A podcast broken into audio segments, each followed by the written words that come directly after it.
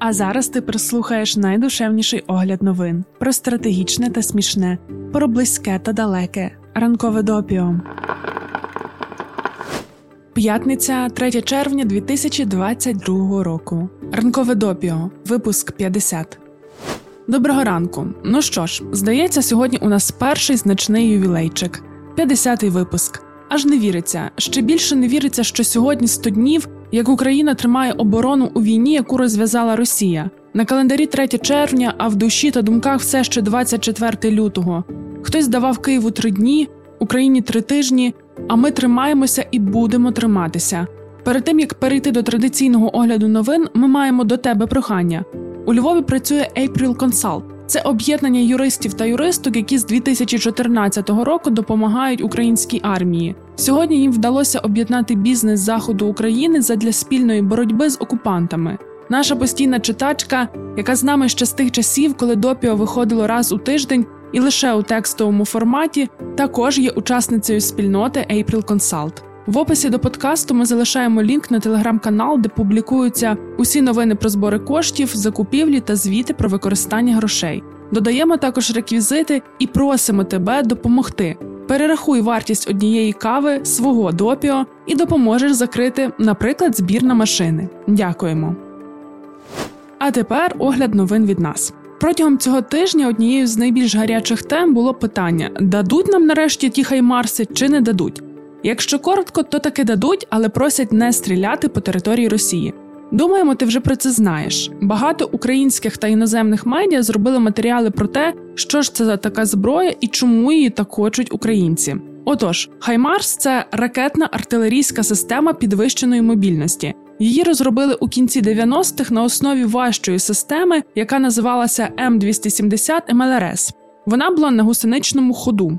Система Хаймарс має автомобільні шасі і є вдвічі меншою. За боєкомплектом вона набагато легша, тому може перекидатися літаками. Її також можна доставляти на борту десантного корабля.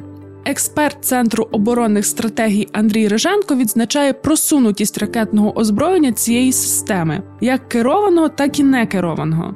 Мінімальна дальність стрільби становить 45 кілометрів. На платформі Хаймарс є 6 некерованих ракет. Ними можна вражати цілі на континентальній частині якоїсь території. Відповідно до офіційної інформації, Україна отримає від США чотири ракетні системи Хаймарс і ракети до них з дальністю, як пише The Guardian, близько 80 кілометрів. Це приблизно вдвічі більше ніж у гаубиць М777, які США недавно надали українським військам. Що це означає? Така дальність дозволить розмістити хаймарси поза зоною дії російської артилерії, але водночас можна буде завдавати удару по російських батареях або складах постачання. На тому самому шасі іншої комплектації система Хаймарс може стріляти і оперативно-тактичною ракетою дальністю до 300 кілометрів. Її Україні не передали поки що. Власне, саме щодо цих ракет було багато суперечок. І саме щодо них були повідомлення від офіційних осіб США, що Україні не передаватимуть зброю, якою можна вражати цілі на території Російської Федерації. Як ми зрозуміли зі статті військового оглядача Кирила Данильченка, сотні таких ракет використовували в Іраку та Ірані. Це призвело до суттєвих жертв серед цивільного населення, але ніяким чином не вплинуло на лінію зіткнення. Тож, ймовірно, цей досвід також диктує те, що Україні такі ракети не поспішають надсилати.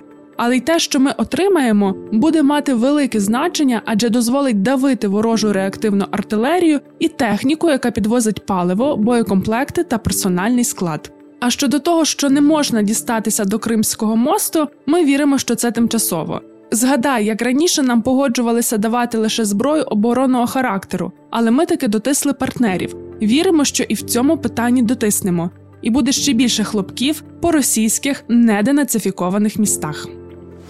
А зараз звернемо твою увагу на Малі. Там теж Росія наслідила. Малі це держава у північно-західній Африці із декількома військовими переворотами в анамнезі і постійними неспокоями. У 29-му випуску допіо ми тобі розповідали, що наприкінці березня у малійському місті Мура були вбиті сотні людей. Міжнародні організації поклали відповідальність на урядові війська Малі та російських бойовиків. Уряд говорив, що в Мурі ліквідували 203 бійців терористичних збройних груп. А про жертви серед цивільних чи військових жодного слова. Незалежні організації повідомили інше: Гелікоптери атакували муру 27 березня у неділю, коли сотні людей зібралися на щотижневий ринок тварин.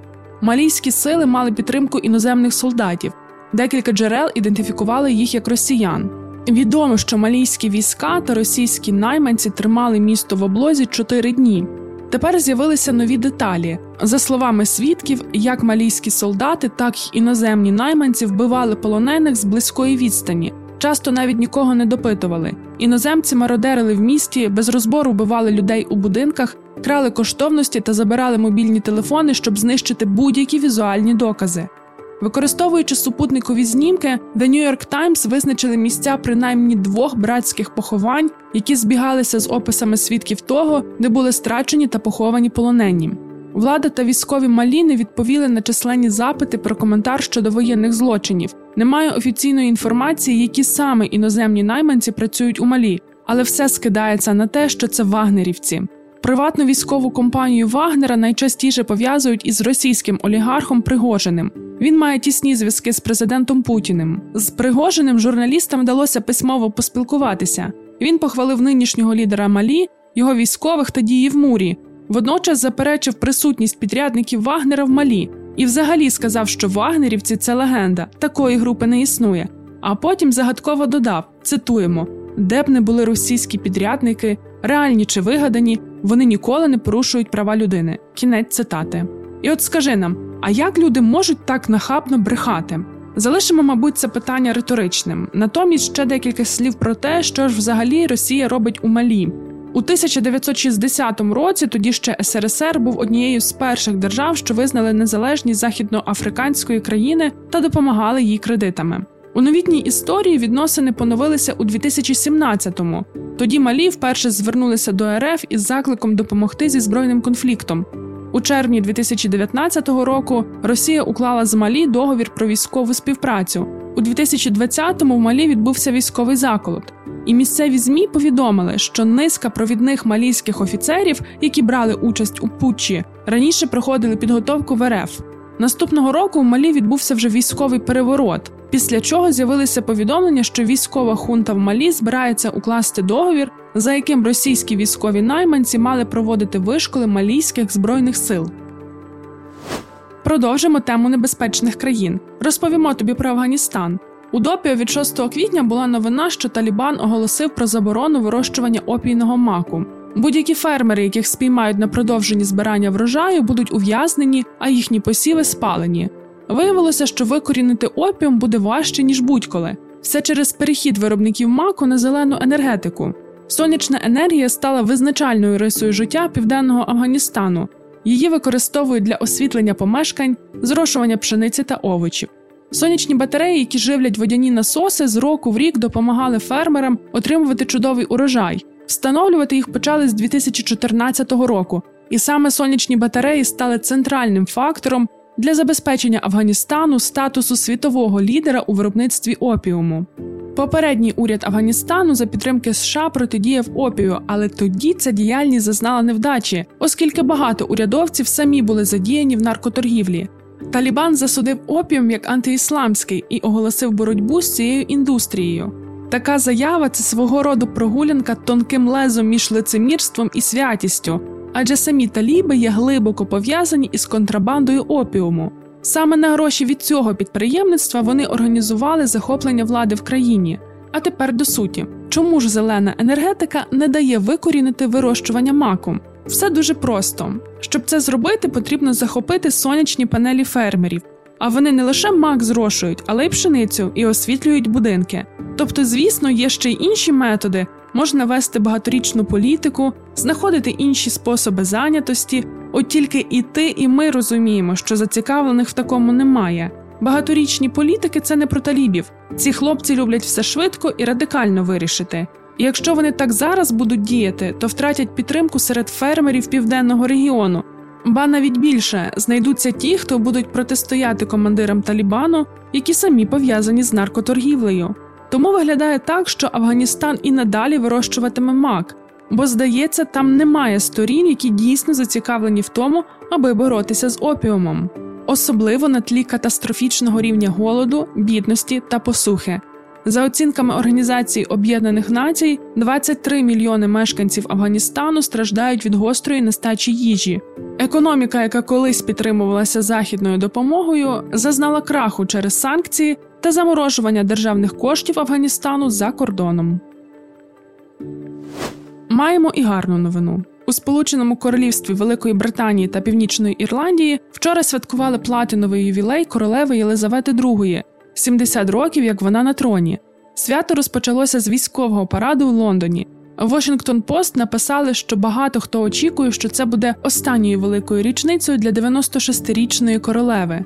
Після цього речення ми пригадали, як декілька років тому на The Guardian вийшов матеріал про лондонський міст впав, секретний план дій у випадку смерті Єлизавети II. З цієї статті відомо, що більшість планів, які регламентують дії після смерті британської королеви, припускають, що її величність помре після нетривалої хвороби. Вся її сім'я і лікарі в цей момент будуть поруч. Вже відомо, що за останні дні королеви відповідатиме гастроентеролог професор Хью Томас. Він, з поміж іншого, також вирішить, яка інформація про стан королеви може бути публічною. Першою офіційною особою, що дізнається новину про смерть королеви, буде сер Крістофер Гейт, її особистий секретар. Він подзвонить прем'єр-міністру та промовить одну кодову фразу: Лондонський міст впав. Виявляється, у медіа заготовлені плани дій на випадок смерті королівських осіб, відпрацьовуються різні сценарії та реакції на них. Наприклад, протягом 30 років новинні команди BBC кожного недільного ранку відпрацьовували сценарій смерті королеви матері від рибної кістки, що застрягла в горлі. Одного разу був також відпрацьований сценарій загибелі принцеси Діани в автокатастрофі на М4, одній з головних автомагістралей Англії. Дивний збіг, тобі не здається? Ще радіостанції мають спеціальну систему реагування. Студії оснащено спеціальним світлом. Коли воно подає сигнал, ведучі знають, що варто перейти на більш нейтральний тон розмови і поставити сумну музику. Є заздалегідь заготовлені плейлисти. План Лондонський міст впав передбачає різні альтернативи: смерть королеви за кордоном, у маєтку Сандрингем у Норфолку, у Шотландії. І це найважчий сценарій, оскільки в дію вступить ціла низка шотландських ритуалів. У телережисерів вже є інструкція, як транслювати прощальну церемонію. Це книжечка товщиною 5-6 см. Перші записи у плані Лондонський міст впав датуються початком 1960-х років. З того часу відбувається по дві-три зустрічі в рік, щоб переглянути наплановане та внести зміни. У статті на The Guardian також було написано про прогнози, відповідно до яких королева проживе 95 років та 3 місяці. Здається, її величність вже на цілих 9 місяців не погоджується з такими прогнозами. Ми маємо ще декілька коротких новин на сьогодні. Стільки до ранкової кави. Про події стисло. Індія дозволила вивозити з країни невелику кількість пшениці після того, як 14 травня було заборонено експорт, оскільки спекотна хвиля знизила виробництво та підштовхнула внутрішні ціни до рекордно високих рівнів. Зараз можна експортувати пшеницю у невеликих кількостях, але велика кількість запасів зернових залишається у сховищах і може бути пошкоджена з наближенням мусонних дощів. Із ядерних лабораторій Чорнобильської АЕС російські окупаційні війська вкрали обладнання на понад 135 мільйонів доларів та незамінний софт. Серед награбованого комп'ютери, автомобілі, дозиметри і майже всі засоби пожежогасіння. Протягом шести тижнів суд у Фейрфаксі, штат Вірджинія, розглядав справу американських акторів Джонні Деппа та Ембер Герт.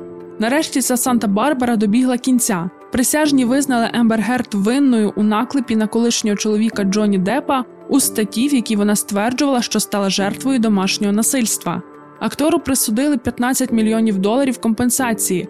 А Герт виграла один із трьох зустрічних позовів проти Депа та отримала 2 мільйони доларів компенсації. Цей судовий процес, окрім просто таки непристойного коперсання у подружньому житті знаменитостей, також, вочевидь, вже має та ще матиме багато глобальних наслідків. Можливо, в наступному випуску допіо ми про це поміркуємо. Наразі будемо прощатися. Традиційно бажаємо спокійних днів і ночей. Почуємося. Ринкове допіо це огляд новин від освітнього центру справ людини у Львові. Про все, що дійсно має значення, ми тобі повідомимо. Щотижня у понеділок, середу та п'ятницю можна читати, а можна слухати. Шукай у Telegram, на SoundCloud, Google та Apple Podcasts.